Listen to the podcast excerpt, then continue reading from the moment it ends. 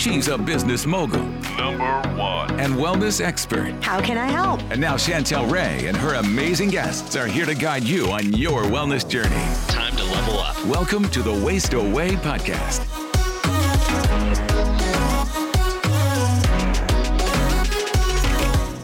You guys, I'm so excited to be doing some short clips each day with some of the health and fasting questions that you guys ask us all the time. These are going to be very short episodes answering very specific questions. Most of the time, we have long episodes with one guest, but now I'm going to be answering some of your short individual questions. Enjoy. So let's talk about type 2 diabetes for a second because, well, one, I wanted to find out how come, because I guess you and Dr. Fung, you and Dr. Fung really got into nephrology, which is the study of kidneys. And how did that because you guys have kind of seemed like you've moved over into really being like an expert in like type 2 diabetes and yeah. i'd like you to talk about you know if you have type 2 diabetes is it safe and to do fasting? And will it help you lose weight and c- control your blood sugar?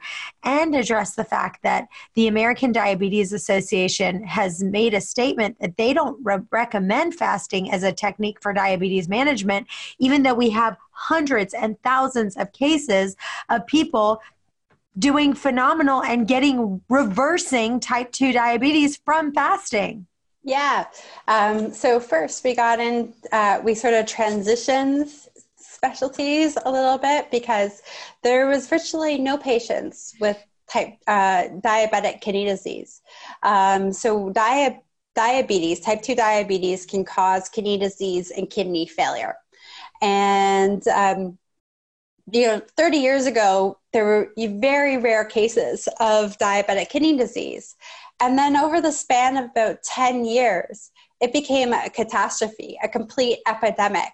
We were, all these people were coming in in droves. Like you, there were job openings for nephrologists all over the place here in North America um, because diabetes it was happening earlier on in life. You know, people weren't getting it now in their 70s; they were getting it in their 30s and their 40s and their 50s, and it was there long enough to actually start to cause kidney damage and kidney failure.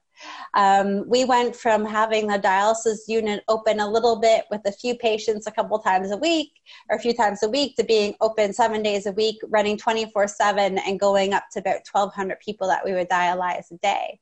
Um, and most of that's due to the diabetes epidemic. And as diabetes gets worse, kidney disease gets worse. And there's nothing you can do about it as kidney experts. So Dr. Fung would have these patients come in with diabetic kidney disease, and he'd have to tell them that, well, if their diabetes gets worse, he can't do anything for them. Sorry, you know, we can talk about dialysis options and transplant options. Mm. Like what what kind of life is that? And if you're a type 2 diabetic your life expectancy at least here in ontario where jason and i live is three years on dialysis. So unless you have a donor or you get uh, get lucky on the transplant list you're screwed. So that's how we got into this. Um, so we primarily started fasting with type 2 diabetics. And our first pilot like all of our diabetic patients were off of uh, their insulin within a month. Within six months, they were all off of all of their insulin, or all of their diabetic medications, and like many of them, like I still see them in clinic. Many, many of them to this day are still off of everything. We're going like eight years later now. So people that were on insulin, you know, for 30 years, some of them were on it longer than I had been alive at the time, and now they're off of it. They're going in a decade of being off of it just simply through fasting. So you can absolutely we published a case series in the british medical journal uh, bmj cases um, highlighting three of our patients. And it's just it's phenomenal for type 2 diabetic patients. I think the biggest thing that scares organizations like the ama or sorry the ada um, is that if you're on medications that can make you go hypoglycemic you can run into it, it fasting you could become hypoglycemic it can be potentially life threatening so if you're not um, adjusting insulin or medications like sulfonylureas um, uh, and you don't have a doctor who's doing that while you fast you, you do put yourself at risk. So we always recommend to people that you work with a doctor or will recommend a doctor in their area that will support them through uh, through fasting so they can have their medications adjusted appropriately so that's for the more sick diabetic patients there are other medications that don't run the risk of hypoglycemia so they're really not um, not that problematic. And so that's one medical concern I think they have. And then there's all of the political stuff and the business stuff, right? Like who are the biggest sponsors of the ADA? Um, well, you know, pharma plays a large role in sponsoring these organizations. And, you know, if we're taking everybody off of medication, well, how does that affect pharma's bottom line? So there's a lot of political stuff. I was working with the dean of a very important medical school, like one of the top 20 medical schools in the entire world. And uh, they were doing phenomenal. And I talked to them and I said, like, let's bring this. Like, you know, let me teach about it. Let me give a lecture about it. We Year one, year two, year three, whatever. Um, but like, let's talk about it. Like, I was so excited for her to get these amazing results. And then she said to me, you know, Megan, I can't. Like, I can't have you come to my school. Like, mm. our, our new oncology, our new endocrinology building was just paid by X company that produces this, you know, massively consumed diabetic medication.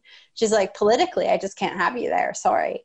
Wow. Um, so like it's like there's there's a lot of lot of nonsense too. Mm. There are some genuine concerns for people's well-being, but there's some nonsense as well. I'd love for you guys to go to our Facebook group, the Intermittent Fasting and OMAD group. We're doing a sleep contest. We want to see how your sleep is doing. And if you've been out having fun and it's time to get your health routine back, then sleep is a really, really big part of it. And so we're going to do a little bit of a sleep contest. Go if you've got like an Oura ring or something like that, you can post how much you're sleeping, but sleep is so key. It's the one thing that I feel like I've got so dialed in. And the only reason is because of my favorite product, which is the Magnesium Breakthrough by Bioptimizers. It's the only one that contains seven forms of magnesium and it helps you fall asleep, stay asleep, and wake up refreshed. It's a total game changer, and just so you know, it's a 100% money back guarantee. So if you don't love it, just return it, get all your money back. But I'm getting you 10% off. So go to magbreakthrough.com slash waistaway, enter the code waistaway for 10% off any order. And this special offer is only available at magbreakthrough.com slash waistaway. Don't forget to put waist away for 10% off. So, talk a little bit about you personally. Um, like, how long have you been doing intermittent fasting? What type of eating window do you prefer? And talk to us about your extended fasting. What's the longest amount of time that you've gone, and any tips that have kind of helped you through it? Yeah, absolutely. Um, so I've uh, I reverse all my conditions doing three fasting days a week. I committed to myself to do three fasting days a week, ranging from 24 to 42 hours, depending on social life and how I was feeling that day. If I wasn't feeling well, then I would only pressure myself to do 24 hours. Um, and if I had a social thing, I wouldn't exclude myself because and I would do 24 hours. Um, but eventually 24 hours doesn't even feel like a fast uh, when you do it so consistently. So 42 is more of my mainstay.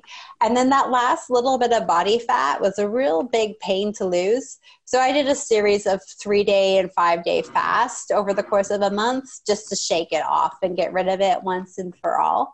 Um, so that's what I did. Um, currently, my fasting, I, I do an eight or 16 to 18 hour fast daily. Um, every now and then, uh, I'll do a longer fast um, to change things up. Um, I often, a few times a week, end up doing 24 or 36 because I end up getting pretty busy. But I do travel a lot for work. I'm eating out at restaurants. I still eat really well, but you never know what kind of inflammatory fats. I, at a steakhouse recently, I saw them put vegetable oil down on the grill before they threw the steaks on them. Um, so I, I still like to do these intermittent fasts uh, when they fit my schedule. So if I have a busy day that I can't eat, I just embrace it and choose to do a fast that day. Um, four times a year, I think of it as seasonal cleaning. I'll do a five to seven day fast. So, like after the December holidays, we roll into like true winter in January. I'll, I'll do a seven day fast as winter cleaning and I'll repeat that in the spring, in the summer, and the fall. So it's usually somewhere between five to seven days. I always aim for seven. Sometimes work travel gets in the way a little bit, uh, and it ends up being five. The longest fast I've personally ever done has been 11 days. Um, the biggest lesson I learned from it is that sodium intake is more critical at the start of the fast. A lot of people think at the start of the fast they're going to be okay and they need to worry about sodium later on where it's the first few days of the fast where you see the most dramatic drop in insulin. And when you see that dramatic drop in insulin, you lose a lot of water and you'll lose a lot of sodium as a result. Whereas, you know, day four, day five, day six, and so on and so forth into the fast, you don't see that huge crash in insulin and you're not going to the bathroom all of the time. So you're really not at risk of accidentally depleting yourself of sodium. So uh, that immediately, uh, that was a first lesson I learned from that extended fast is okay, you need to make sure you're topping up with salt, whether it's salt in water, salt on my tongue, or I'm having sugar free pickle juice or uh, bone broth. But I'm really embracing that the first three days of the fast. The longest water fast, that's a water and salt fast that's been done in clinic, um, was 40 days. Um, we had one person do a modified uh, fast to a certain extent for oh no no. Actually our longest one is now 60 61 days. Um, she did consume broth once a week um, but otherwise it was water and salt for the rest of it. And then the second longest was 40 we've had a bunch of people do 21 and 28 day fast too over the years so, if you've been enjoying the show, please give us a review on Apple Podcast or whatever platform you're listening to. Take a screenshot of it and email it to questions at chantelrayway.com. The first 15 people who do that will get an amazing free gift. You will get an exclusive interview of the thin eaters and what they do to stay thin and make sure they stay in trim top shape. Go to Apple Podcasts, take a snapshot of it, email it to questions at chantelrayway.com, and I'll send you your gift. And if you don't feel like making the review and you want to pay $79 to get this video, it is well worth it. Just go to chantelrayway.com and download it and buy it. Awesome. So, with the salt and the sodium, what do you suggest? Like, let's say someone says, Look, I'm feeling dehydrated. I'm starting to feel weak. I'm doing a longer fast. What does that look like for them? So, like, are you taking like a pink Himalayan sea salt, putting it under your tongue? Are you putting some salt in their water? What do you think is the easiest way for them to get that sodium in? Yeah, I mean, their bone broth is a, a can be a romantic process to make it. Um, sugar free pickle juice can sometimes be a quick and dirty way to get some salt into your system. But I hear in Canada, we're spoiled. It's everywhere here. Apparently, um, to our friends uh, south of the border in the US, it's very not very common. I hear. So that's not necessarily the easiest route. Um, so, you know, less than 20% of the population is actually salt sensitive.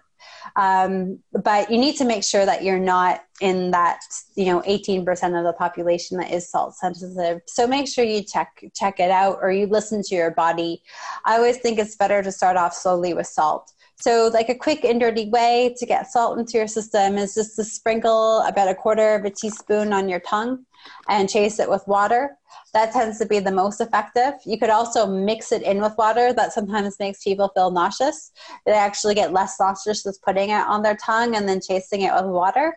Um, and then taking a quarter of a teaspoon, you know, three or four times throughout the day and test whether you get a lot of swelling, whether your blood pressure goes up. Um, if you don't, then chances are is you're probably not too sensitive, but of course, always check with your doctor. Um, we if we have a patient in our clinic who is not salt sensitive, um, you know, we sort of recommend them taking, you know, one to two teaspoons total worth of salt through the day, but definitely not all at once. There's lots of negative effects of taking that much sodium, uh, lots of diarrhea, heart palpitations, uh, feeling uh, completely fatigued. So we'll usually have people take a quarter of a teaspoon throughout the day. Most people find that every few hours they need a quarter of a teaspoon um, to help them. And most people, you know, if they're doing an extended fast, usually by the end of day three, their body's fully burning body fat. So they're getting lots of ketone bodies for fuel from their body fat. And they they're losing a lot less water and they don't really need to even be all that mindful about sodium too much at that point. Um, so, so salt on your tongue tends to be the most effective way. In the United States, you can actually get Himalayan salt capsules. So a lot of the doctors that I work mm. with in the US, mm. they'll just keep them in their pocket because it's just really easy just to take a couple and then chase it with some water and it's less gross and there's no nausea that way. Um, so that is a preferred method for oh, a lot of the doctors that. I've worked with. Awesome. Well, thank you so much. You are so much fun to talk to. I always love talking to you. Tell listeners where they can find you and where they can follow your work. Yeah, absolutely. So you can check us out at thefastingmethod.com. All of our social links are up there too on Instagram and Twitter. You can find me at Megan J Ramos for my personal personal profiles as well. And we have a Facebook group called the Obesity Code Network with Dr. Jason Fung and Megan Ramos. Awesome.